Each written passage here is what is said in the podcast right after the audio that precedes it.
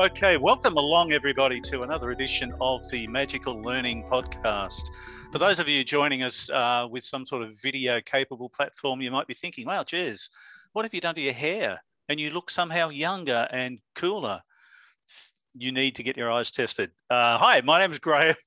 I'm CEO of Magical Learning, standing for Jez Fenton Menzies today. Unfortunately, Jez has um, been unwell for the week and is not able to join us today. So, yes, this will be better than all of the other podcasts. So, uh, looking forward to you joining in. Uh, we have a very, very um, surprise guest today, a very special guest, and uh, who I will ask to um, to introduce himself in just a minute. But before we do that, I want to quickly go around to the rest of the team to see how everyone is going. And I might start with John in uh, sunny Canberra today. John, how are you? Oh, look, it's beautiful here. It's uh, a balmy, probably 32 degrees. It's, um, you know, sun shining, birds are singing. And if we get to three plus two, I think I'll be very happy. Um, so, yes, no, it's fucking heater weather. Mind you, I'm in an office, so it's 24 degrees. I can't complain.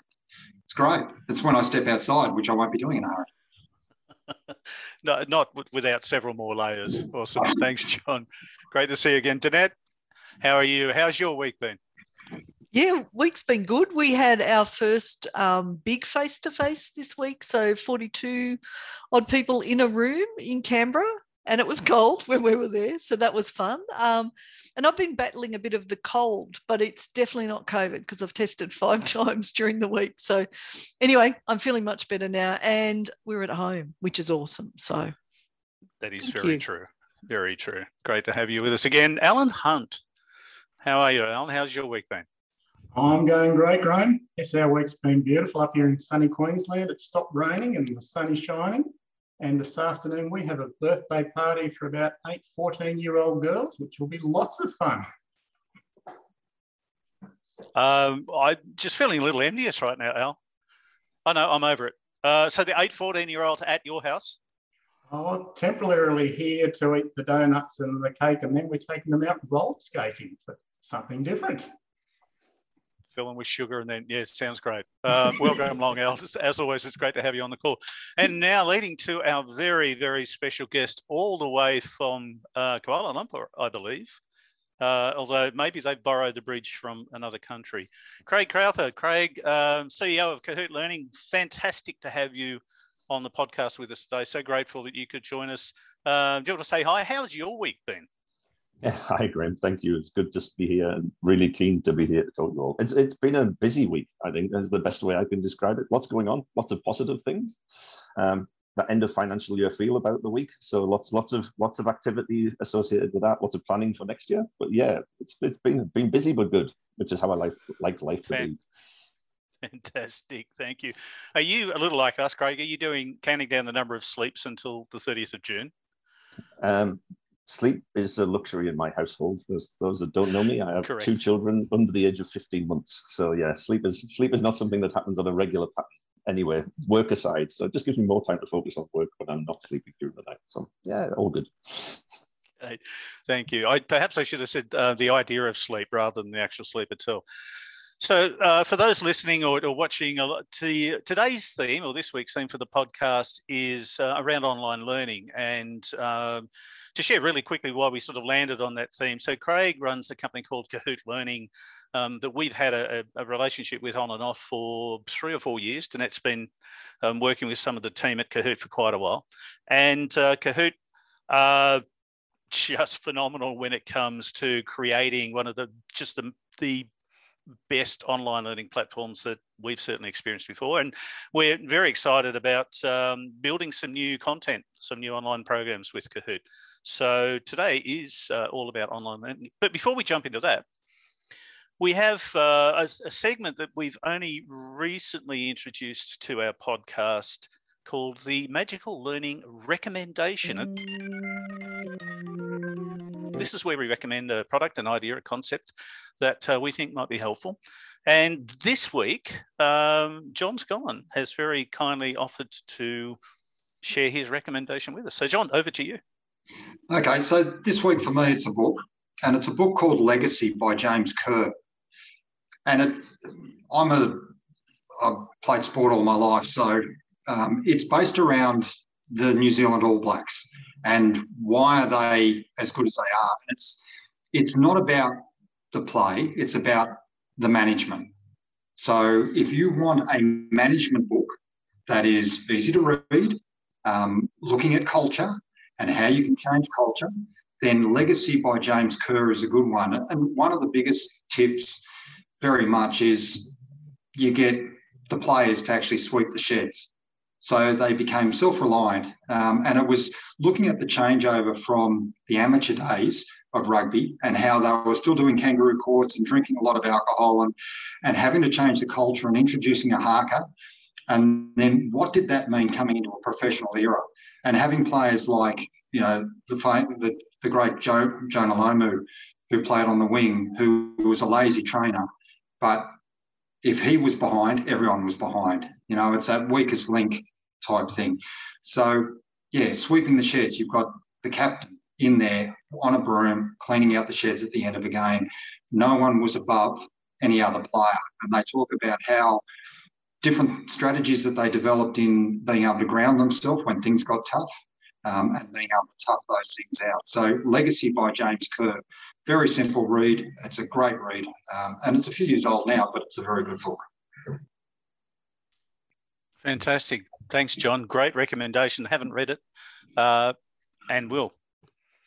Absolutely. Um, thank you for that. Another magical learning recommendation. Craig Crowther.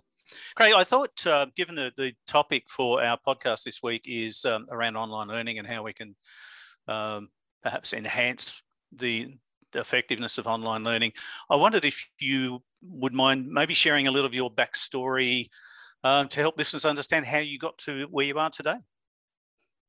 Yeah, absolutely. Delighted to. Thank you. and I would vouch for the recommendation if I may do that before I start. I, have read the book and I'm a big rugby person, and it is just fantastic. It's a really, really good read around what makes culture, the culture of what makes top performers. So I'm really, really good. Um, yeah, backstory. Wow you haven't it's only an hour's podcast script. i mean come on. At my age and obviously see on camera i'm only 32 years old but have a 30 year career behind me so that's very impressive. Yeah i mean I, I, have a very strange route to get to where i got to today. I actually was a policeman believe it or not when i left university. Having been an economics graduate decided to join the police. Um, and, and, spent 10 years working in the police in different roles. And, and the one that's relevant to today i suppose about four years before so that 10 years was up, I got involved in the people side of the business. So I was doing my MBA at the time at Durham University in the UK. And, and kind of as a result of the fact that I kind of thought about some of these things, got sucked into a, a job to review how we trained all of our officers in the force, 6,000 of them. Um, we had a big training staff, big training center that we did a lot of things in-house. And we basically had to look at the whole thing. And there was, there was no real link between performance management and training. So training was something where you set a schedule at the start of the year of what programs you were going to run. You sent them out to the various stations and agencies and then filled the places. Whether those people needed it or not, and whether they needed it then or not, was not part of the structure or process. It was just, you know, you happened to walk past the training officer's office at the right time. You got a six-week course on investigative skills and six weeks not working night shift. And that was basically how a lot of things were allocated. And, and I was given the enviable task of reviewing the whole function, looking at how we did it, and basically trying to flip it on its head. So making it needs driven rather than, you know, program driven.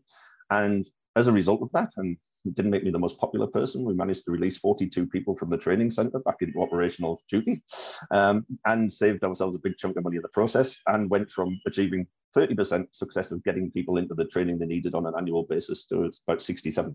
So it was a big project and it kind of just got me absolutely fired up. You know, I looked at this and just thought, one, it seemed fairly simple to me. It didn't seem that complicated. I couldn't really understand why we'd done it that way for a long time, but just really kind of got fired up about, you know, looking at what people needed, putting people into jobs that they were ill-equipped for, or, you know, they got training two years after they needed it to do it effectively and I'd always been a kind of people person in that sense. You know, I'd always been the person people would pick up the phone to and talk to when they had a problem or they wanted to talk things through. I was that kind of sort of open book, I suppose, in that sense.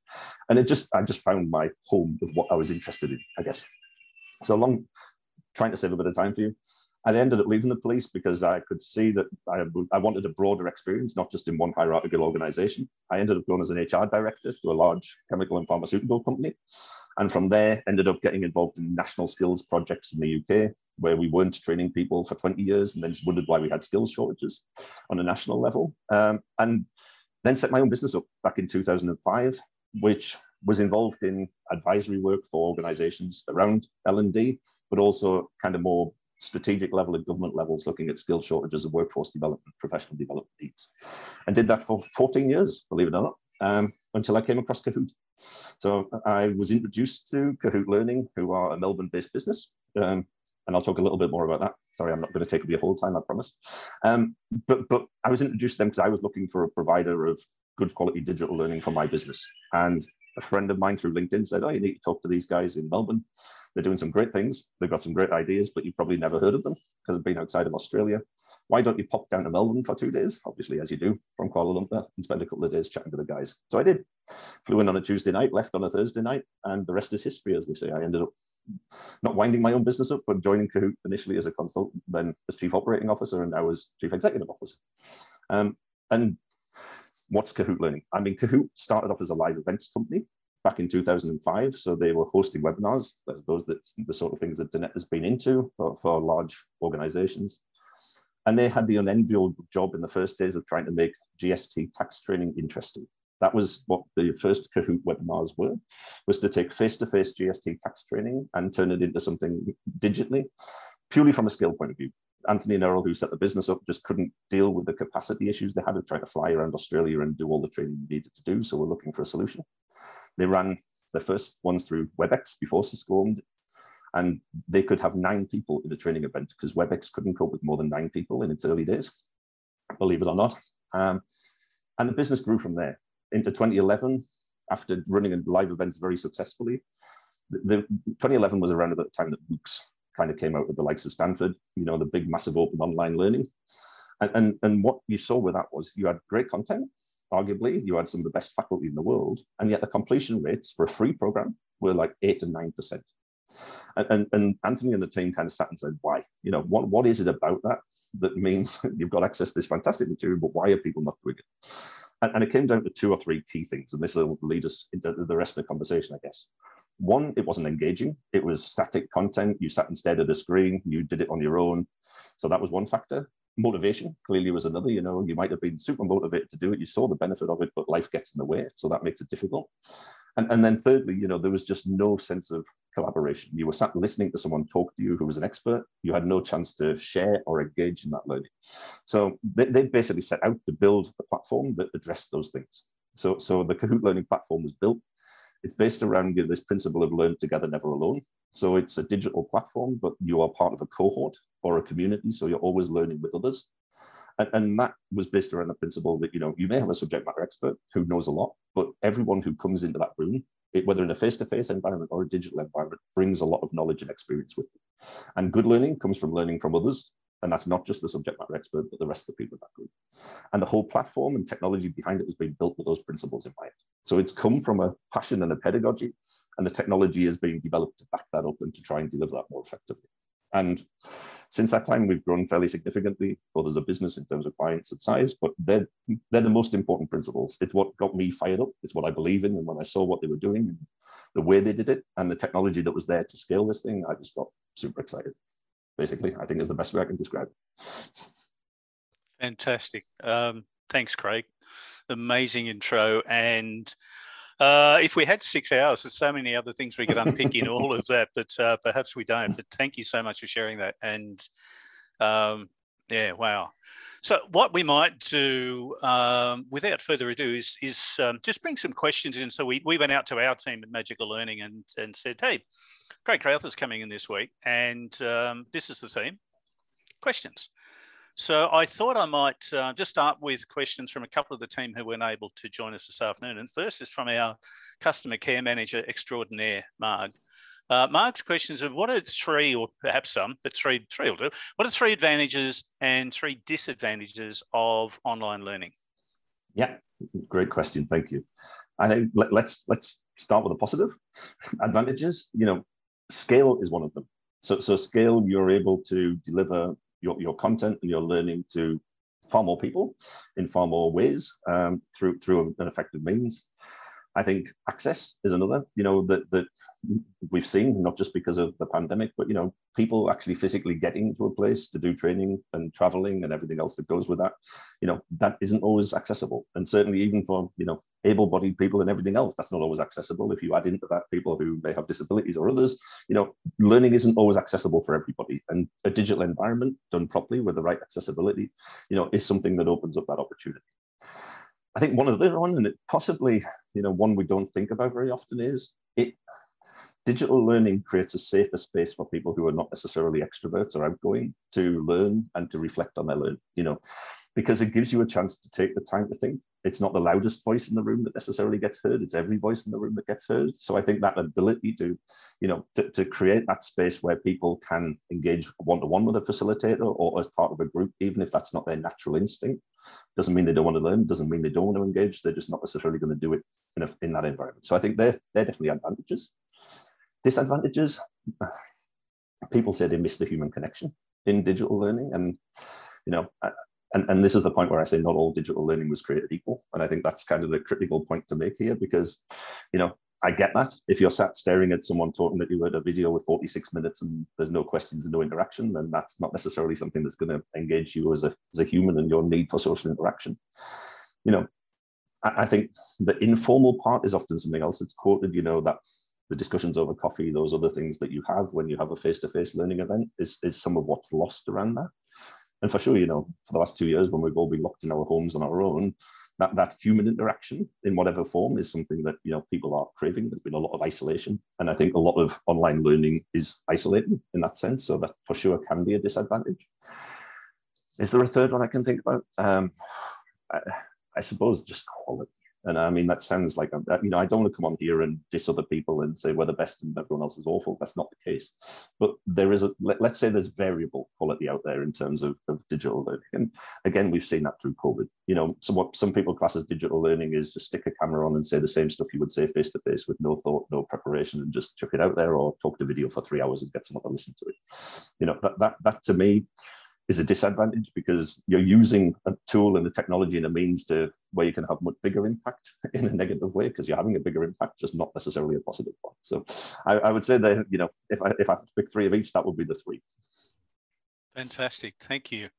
Uh, I, I, love the point about um, sort of leveling the, the playing field or the learning field maybe for mm. people who are more introverted. Uh, as, as everyone else in the team and, and Craig probably picked up on, and for those of you who are listening, I clearly and a, quite actually quite a strong introvert. So, uh, no, honest, really, no, I am. Mm. Um, but a really important point that it does make it easier and, and safer for uh, for people at that end of the of the spectrum to um, to yeah. engage, which is brilliant. Absolutely. I hadn't thought of that. Thank you. I might uh, just hand over to John. And uh, John, did you want to share your question with Craig? Sure. So, Craig, teaching in a classroom requires a certain skill set and temperament. And I come from a, a I used to be a primary school teacher once upon a time. And moving into adult learning, but how is the, the skill set and temperament, how has it got to be different when you're looking at online classes and teaching online classes? And I, and I guess I'm coming from it not just as an adult um, mm-hmm. learner, but even teaching kids. Yeah. That's a fantastic question. And, can I just say the temperament of any primary school teacher is just something that I'm in awe of because I, I, have two small children who are not at that age yet. And any, anyone who can, can do that effectively across 25 or 30 has, has my absolute admiration. So, um, yeah, I think there are common skills across them, and I think there are different skills. And, and you know, we, I suppose one of the, certainly from a Cahoot point of view, you know, we, we don't think of it as teaching. We, we see our roles as facilitators and moderators in the digital environment. That's, I suppose, one of the differences to an extent. Um, and, and I think that's, you know, the, the, the, the, teaching in the face-to-face environment, I think, and, and, this is part of the culture behind it, is often, you know, it's that knowledge sharing part. You are sharing knowledge, you're trying to get that across. Communication skills obviously are important, but, you know, whether that's verbal or written, is is not different between the two environments. You know, you can use them differently. You have different means of doing that, but you need people who are good communicators. You need people who are empathetic. You need people who actually, you know, who listen more than they talk, which is a strange thing to say in the middle of a podcast when you're talking nonstop. But but you know, th- those are skills that are consistent across. But but listening in a digital environment is different to listening in a face-to-face environment. You know, and and and that can be some people think to come back to the disadvantages, that can be quite hard, you know, to keep track of what's going on in a digital environment. And, and this is a scale point you know, if you have 450 people in a cohort and they're all in a discussion forum and there's a lot of noise, you know, if you had 450 kids in a classroom, you can imagine trying to listen to one of them. You know, it's no different in the digital environment. You've got 450 voices all commenting on things and everything else. You just tune out, you switch off, you don't take notice of it. So, so again, you know, one of the things that we through years of research have found is there's a sweet spot for a digital classroom of maybe 30, 40 or 50, you know, but certainly no bigger than that. You can train a thousand people at, you, at a time, but you need them in smaller groups. Because if you get beyond that, you lose that interaction. And from a, a facilitation point of view, it's impossible to keep across the conversation, to contribute to it effectively. And, and, and you know, that it, people don't then share. They, they are just li literally in listening mode or responding mode, but they're not actually reflecting, they're not thinking about it. So I think that that you know, the facilitation skills as a capability set in the digital environment are critical. You know, it, probably more so than communication skills if we think of them as big different things, because it, it's how you how you respond appropriately. You know, it's not just about liking something or ticking something. You know, it's someone may have written one sentence that's taken them six hours to think about that one sentence they're going to write, and someone else might write 10 paragraphs that they just churned out. And, and good facilitation in a digital environment recognizes both of those are, are, are valuable and will respond appropriately to what they see rather than, you know, the, the, the, the thing. Mon I think, you know, you, you have that ability in a face-to-face -face environment to read the room and you can also do that in a digital environment. It's, it's the same skill, just deployed differently.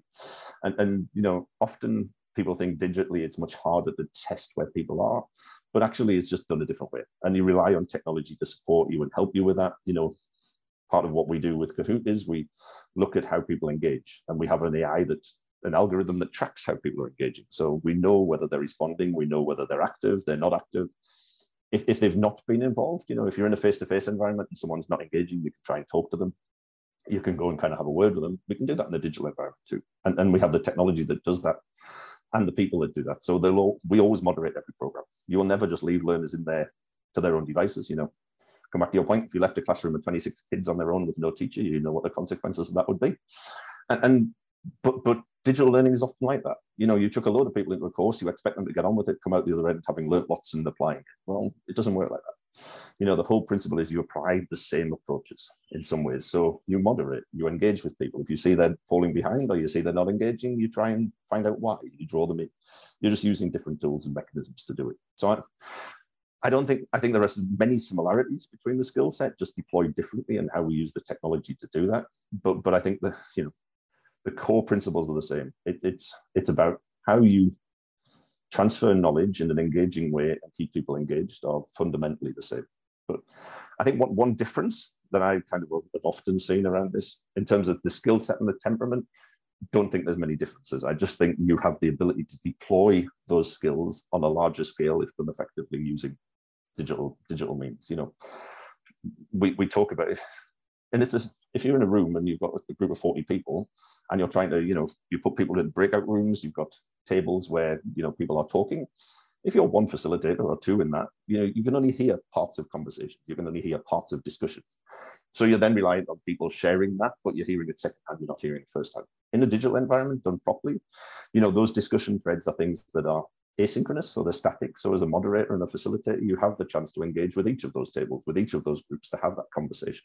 So it's the same skill set, it's the same way you're deploying it, but using a technology, you can do it for all eight rather than having four people do it for two each, or you know, only being able to do two effectively and relying on other people relaying information to you. So, so long long answer as always with me but again every single one of these we could spend an hour talking about but but i think there are many similarities um, I think patience probably is needed more in a face-to-face environment than in a digital one. But other other than that, I think that you know they're very transferable skills, and, and I can vouch for that. You know, our head of learning at Cahoot did did face-to-face for most of her professional career before she came to digital in 2040, and and, and so sorry, beyond not in 2014 in 2020 most of her career before that had been in the face-to-face environment running programs and sessions in that way and, and brought that skill set into the digital environment and just basically then amplified it using the technology to help her do that so i, I do see a lot of similarities nice craig thank you um, for um, a very detailed response. Great question, John. But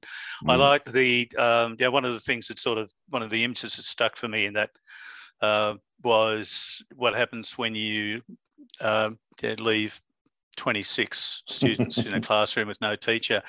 I, I don't know why, but um, Australian Parliament was the answer that came to mind, and uh, I don't think that's appropriate. So I'm glad I didn't say it out loud. But I might um, I might hand over to Danette uh, to share her question with you, Craig. Thanks, Danette. And I actually loved that discussion there because having done both, you gave some really good insights where I was like, oh, yeah, that's so true, Craig. So, yeah, that was fabulous answer and great question, John. So, so, mine was what are your tips for improving the outcomes we experience when you know, using online learning? So, if I'm a learner, how do I get the best out of it? Yeah, no, that's thank you, Janet. It's a great question. And I think engage. That, that was that if I had one word answer, and I won't just give a one word answer, you know me well enough by now. But but but engagement is the critical thing, you know.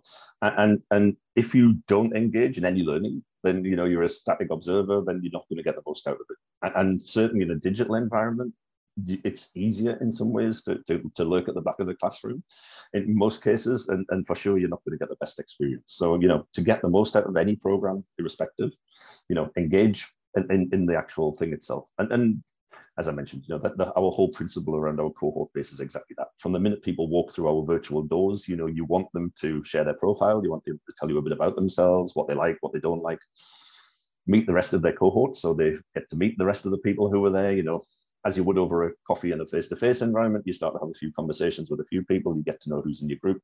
If you're an introvert, you can just read all of the 39 profiles. You don't have to kind of engage at that point at all, but you're engaging because you're finding out about the experience and the knowledge and everything else in the room. You're just not having to awkwardly ask or answer questions over a coffee, which is not something you're comfortable doing.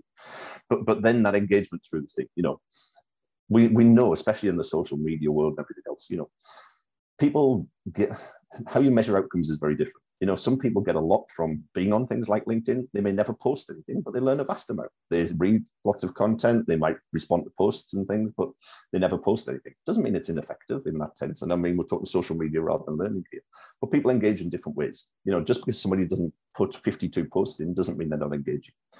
And, and I think what technology can do is you can get a sense of that and, you can monitor that through the data and the analytics. So you can see the number of discussions that have been posted, you can see that, but you can also see the number of views. So, you know, we, we track and we monitor. You might have 30 discussion posts, but we've had two and a half thousand views. So we look at the ratios in terms of what people are doing. So we can see if people are engaging. But for me, that, that just throwing yourself into that, engaging with the cohort, engaging with the content, and and doing it in a reflective way. I think reflection and building time for reflection, certainly in a digital environment, is one of the things that is so critically important. You know, again, in a face-to-face environment, you might be told, okay, go with, you know, think about this, think about how you'd apply it for 20 minutes. We, we try and do the same.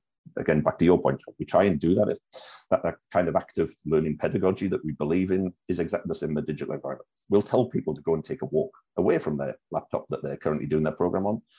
Go away with this, think about it, come back, and the next time you're online, tell us what your thoughts were. Tell us how you would apply that. So we we encourage people to to, to engage with themselves as well as with each other in terms of how they do that. But I, I really do think that just just leaning in and engaging with with the content, with the cohort, and everything else is the critical factor to, to success in a digital environment. Nice, thanks, thanks Craig. Craig.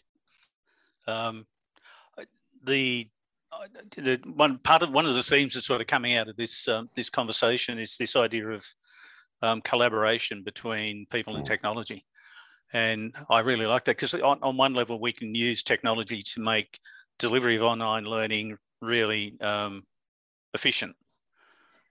Like yeah. Cost wise, it's so much easier to make content available to 100 people, 1,000 people, a million people. But um, the effectiveness comes into into question a lot. So I I, I really like that idea of using and uh, yeah something as simple as um, prompting students in the class to go for a walk. Yeah. Uh, it's what it's like. Why do I think of that? Oh, that's why. Uh, but it's a great idea. I'd probably add go outside and hug a tree because I normally encourage people to do that in the workshops that I run. And uh, every now and then, I have a student who will come back in. in this is in a virtual uh, workshop, who will um, come back in and share a photo of having gone outside and hugged a tree. Absolutely. Um, yeah. And, and, and I think that's, you know, the, I think that's so important because we, you know, they don't have to be the, the, what works in the face-to-face environment doesn't isn't necessarily fundamentally different to what works in a digital environment, but you can do more of it, you can enhance it. You know, it's about it's a you design differently and you think about it differently, but it, it's not a we do this in one way, we do this in a different way. There's there's positives and negatives in both, and, and it's how you bring those two things together in a, a synergist way, I suppose, to get the best outcomes. And I think if you've if you focus design of any program on what the learner is going to get out of it, what's going to shift mindset and behavior, and what's going to make a difference to them, then you have that knowledge and experience to bring to it. And you know, and that's why it's a collaborative experience. So you know all of that, you know your subject, you know what works in that environment.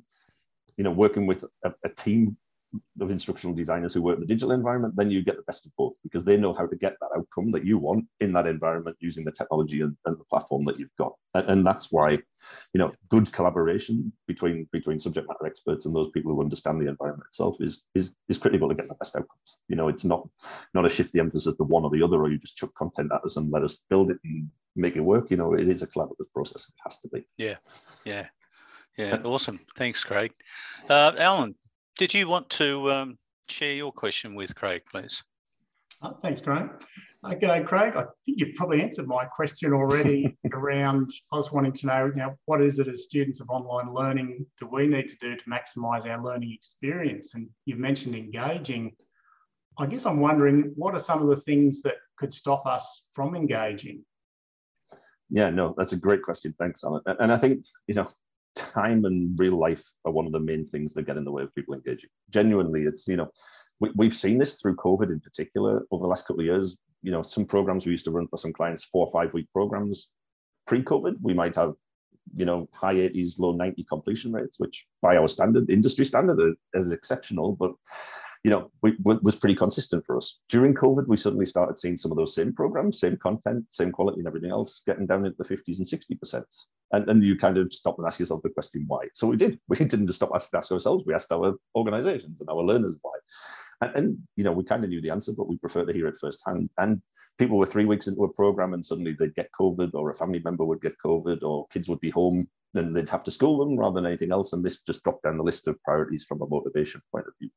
And, and so, so those things kind of became really sort of challenging, I guess. So one of the things around what we were looking, what you do look to do at that point is how do you flex to make it meet people where they are? So how do you get that balance in terms of delivery mode, in terms of delivery methodology, understanding, you know, can we break this up instead of being a five week program to being five one week programs that people can do at, at, at, at, an appropriate time. So they still stay together as a group, but they're not just doing it when it suits them or they lose motivation or anything else. So, so trying to flex around those kind of things and look at, you know, how how you can meet the learners where they are, how you do those things to kind of try and and, and make the best experience for them that that suits the, the reality of the, the, the situation they're in. I guess is something that was really important to us.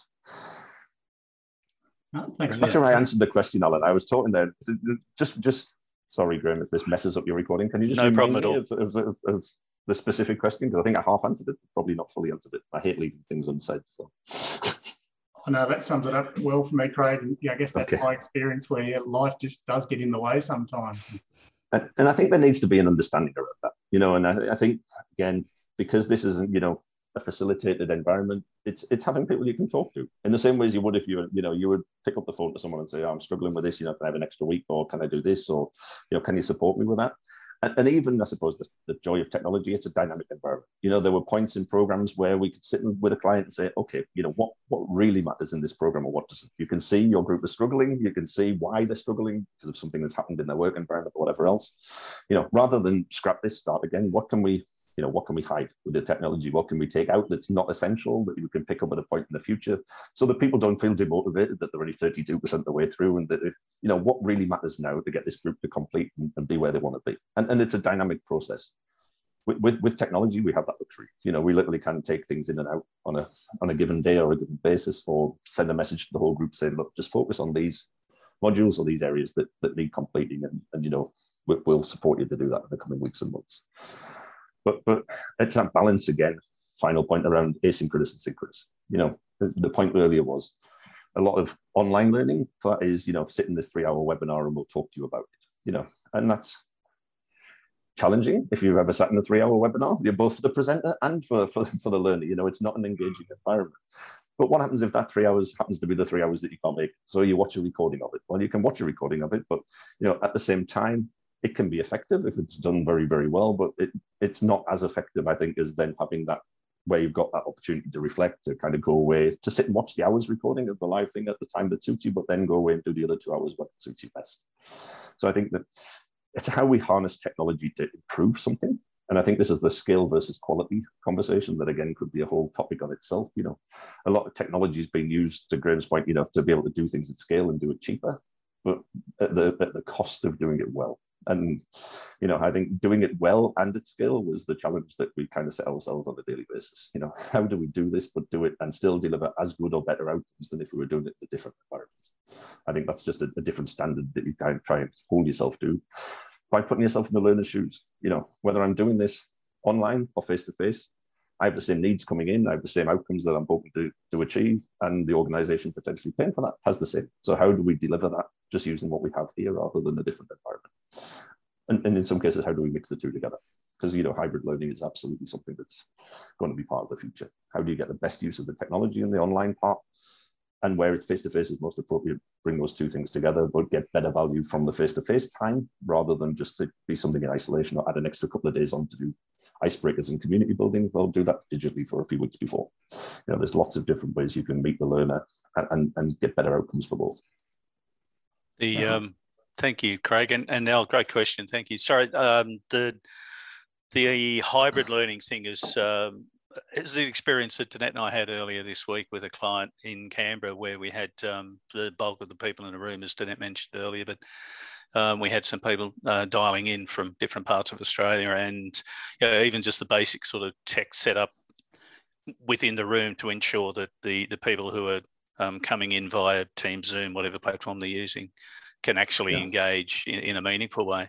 Um, mm-hmm. The other thing that came to mind too, and you know, we, we've run a lot of webinars the last few years, and we've been running webinars long before COVID mm-hmm. arrived. But um, the uh, one of the other things that popped up for me was the, the technology makes it easier, so much easier nowadays to. So you know, we we can you can run a webinar, run a, a masterclass, and record it, and then make a recording available to people who couldn't get there in person. Absolutely. Um, but then you can also now um, you can install a, a plugin or an app or an extension on your browser that enables you to fast forward through videos. Yeah. Um, and the same thing, the same technology, I think, is available for yeah, audio books and that, so you can listen to it at, at three times the speed. So, at, and I'm, I'm just sort of curious about the, the learning effectiveness. So, yes, I might be able to listen to something at twice the speed uh, and I can make sense of what they're saying, but I'm not really convinced that I'm learning much out of it. Um, yeah. So yeah, it's that that which partly I think comes back to the engagement piece. Yeah, how absolutely. We, how do we keep keep people engaged, but probably engaged more from an educational point of view in terms of what learning needs in an online space. So what in, what enhances learning and, and what prevents learning, if that sort of makes sense. Yeah, no, it does. And and and if I can pick up a couple of points in answering that, Greg, that you know, I'm not going to. So don't get me wrong, I'm not dissing webinars in any sense because they're a core part of what we do and how we do it. You know, I think it's it's again how you approach that. If you're just using that webinar as a content dump and someone sat listening for however long, then that's going to be disengaging for a learner, whether you're doing that face to face or digitally. You know, a, a, design of a webinar is a skill and, a, and, and something in itself in terms of how you engage learners and get the learning outcomes that you want in the same way as it would be if you're doing it uh, asynchronous way. So I think you know that I don't want to be misinterpreted that I think you know it has to be a platform program rather than a webinar. Both are effective if they're designed well and effectively. They deliver different outcomes at different times. And but but most of our conversations around webinars are you know please don't make this a content dump where someone sits and listens for two hours because that really won't work for anybody. I think that that that the kind of the the next phase of that. Sorry, and I'm kind of trying to think of the second half of what I was going to say around the, the response to your question there, Graham. Remind me of your question? Sorry, it's been a long. Uh, no, that's okay. I'm, I'm not entirely sure there was a question at the end of it. I think I, I rambled. um, I, I got a little bit um, sort of sidetracked. So it was probably more. And, and to be honest, I think this is a, a topic that we could we could certainly cover in uh, in another podcast. But mm. it really is around that. Um, you know, the nexus between again in person, online, or digital, and how do we how do we sort of collaborate with technology to make the learning experience more engaging and and I just keep coming back to that more effective rather than just more efficient.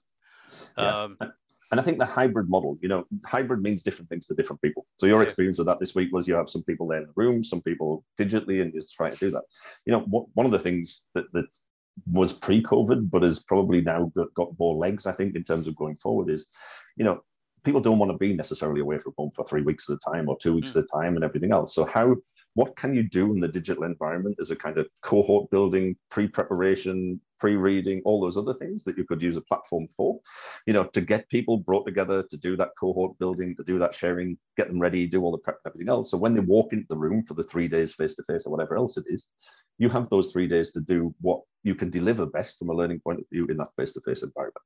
You know, it could be done differently and has been done differently, but you know, if that's what you want, that's what the client wants, how do you foreshorten that physical time that people are away or together or whatever else it may be?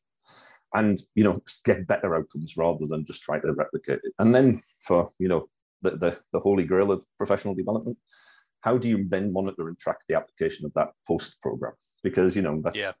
whether it's face to face or a digital program. You know, historically we've started on a given day, and you ask how people are and where they are, and then you ask at the end how they are, where they are, what they've learned, what they're going to apply and then you trust them to do it and you trust the manager to make sure they're doing it or supporting them to do it you know and, and with the best will in the world well, it's very expensive to go and do kind of level three level four evaluations in organizations as to how they're applying their learning over extended periods of time and i think that's been one of the major challenges one of the things you can do with a digital environment is you stop making it closed you make it open-ended so you know what we what we set ourselves the challenge of doing last year was creating learning communities so these are not we have programs within them, but these are open-ended. You might have 300 people in there on an ongoing basis. So you have that ongoing access to them. So three months later, you can pose a question in the discussion forum. You know, this is what you learned three months ago. Share some of your experience around what you've applied back in the workplace. What was the learning of that? Is there anything you learned that you could think your colleagues would benefit from? Yeah. You know, yep. or something's changed or moved on, or there's a new framework or whatever else. You can keep populating that. So learning becomes a dynamic thing. It's something that becomes part of what they do and how they apply that. And, you know, if you were trying to do that in a face-to-face environment, bring them back. You know, we have a follow-up day, and then we have another follow-up day, and it's like you, the static points in time. Suppose is what I'm trying to say. If you can use technology properly, you can create that kind of learning ecosystem, that environment. Yeah, I, I won't get into it today because I can't paint a picture with my hands if people are listening on a podcast. But but but I have this crazy idea of, of a kind of biodome that has its own ecosystem. And, and if you've ever, if you haven't, this is my recommendation, John. Sorry, I'm going to steal a recommendation. I'm going to throw in a second one. There's a project in the UK where I come from called the Eden Project. By there was the mastermind of a guy called Tim Smit, Sir Tim Smit, as he is now. And he basically decided he wanted to build a tropical rainforest and a Mediterranean village in the middle of a Cornish tin mine. And this was his vision. It was a whole ecology thing. And, and he basically built these biodomes, which are self-contained, self-sustaining, and basically there's a tropical rainforest in the middle of sort of Cornwall. And I won't say anything bad about Cornwall in case anybody's listening from there. Somebody fell foul of that quite recently. Um, Mr. Rick Stein, for anyone who's interested. So, but but but basically what that is is it becomes an environment where everything that's happening sustains each other. It's a human created environment, but it becomes self-sustaining. So the learners support each other. Yes, you populate it, you feed it, you can add things in there, but actually you know, your, the content you drop in is then built on and supported by the people who are there. They share that, they share their experience, they share their application. And, and that then becomes something that starts to shift learning culture.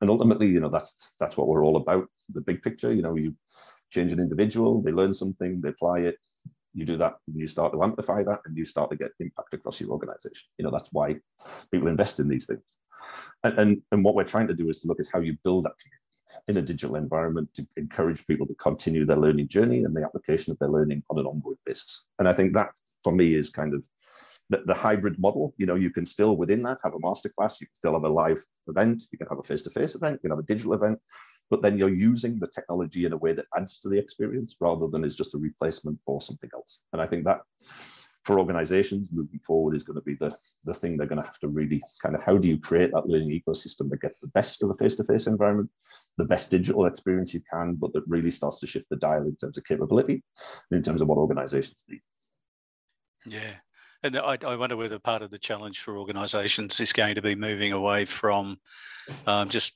being able to or needing to tick the box and say yes, we've spent you know twenty thousand dollars on on people development this year, or yes, every, everybody in our team has been through some sort of training course, to actually focusing on yes, but are they learning anything? I mean, that, yeah, that idea of embedded a, learning yeah, that's a that's a there's a huge mindset shift there. You know, CPD yeah, has yep. kind of got into a mindset where you know you do your CPD hours. And, and to your point, Graham, I remember what it was now, but it's going to be ten minutes later. You know, you're, you're three times speed recording. You know, yes. Yeah. Are you learning at the same speed? Some people might be able to. Most won't. You know, what they can do mm. is they can get through the video. It shows it's completed. They tick the box. They've done their two hours. Well, right. They, yeah. You know, if you're taking CPD points, have they done two hours or have they done a third of two hours because they did it at three times the speed? You know, if that's the approach you're taking, does it really deliver any change? No, tick box thing that you're doing. You know, that's what we want to get away from. For me, yeah, absolutely. That's not proper. That's not continuous professional development. That's being seen to do continuous professional development. So how do you have three hours that are going to make a difference and impact them in their organization at the same time as it becomes valuable for the individual. So they don't see CPD as something they have to do because they need to keep the certification. They see something that, that it's something they want to do because they see the value in it and they keep the certification. It's a different shift completely. So the, the C, CPD in that case would be circumventing um, professional development rather than yeah. Anyway, uh, I have one one more uh, question, and this is from Jez, uh, who again unfortunately couldn't be with us today. But so, what's uh, what's something that a lot of people have gotten really wrong when it comes to online learning? Yeah, wow. Um, I think I'd go back to half an answer I gave previously. That the, the focus on scale has been the key driver rather than quality. That that you can get access to tens of thousands of people. You can get this content out there, and that's the primary purpose, I suppose, of why people are engaging in online.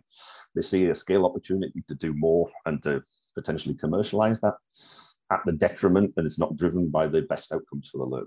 I think that that to me, you know, is is probably the key thing that not everybody, but a lot of people have got wrong. You know, this is a way of getting content out there to masses effectively.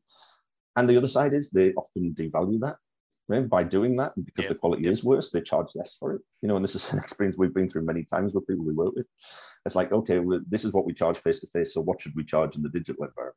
Well, you charge the same or maybe more because potentially it's a better experience. It's like, no, no, you know, people aren't going to wash that. You have to charge a third or a half. Well, it's no, you don't have to do that because you only have to do that if you're compromising the quality of what you're doing by putting yeah. it in a digital environment. And I think that's the, you know, people see scale and low cost as being what they're aiming for in a digital learning environment, whereas actually scale absolutely, but you know, the quality of the learning and the quality of the experience is at least or should be at least as good and potentially better because you have better tools and techniques to do. So why should you charge less? Why shouldn't you be charging more? And I think that's just been a mindset that, that most online learning is focused on. That, yep. that you have to have one or the other, you can't have both. And, and certainly from a Cahoot point of view, we don't believe that. Brilliant. Brilliant. Thank you. Um, I wow, time flies when you're having fun. Um, can we go until midnight? Is that okay? we probably can't. So we've just had 15 listeners just say, hell no, I'm out of here. Uh, folks, I, we will um, probably put a pin in it there. But I, uh, Craig, again, thank you so much for joining us today. It's been a brilliant conversation. I've got a, um, uh, at least a page full of notes and other points. And, and at some point, I think I'd really love to get you back and, and you know, uh, explore some of these um, ideas a little further. Um, I so thank you very much for, for being with us today. Um, thanks to everybody else, Danette, John, Alan, for joining. And for all of our listeners out there, you can uh, check out the latest uh, edition of the Magic Learning podcast on Spotify. We'd love for you, give us a review while you're in there, please. Um, unfortunately, at the moment, you can only give us five stars. But if you want to petition Spotify to increase and uh, introduce a new category for magical learning that's 11 and a half stars, we completely support that. Please do that. We'd love for you to give us a review, listen along. Uh, and to everybody out there who's been part of the podcast today, been listening, thank you so much. Uh, Craig, again, huge thanks to you for joining us today. Uh, that's it for us for this week. Hopefully, Jez will be back on deck next week. We're back to normal podcast. Uh, but until then, everybody have a magical week.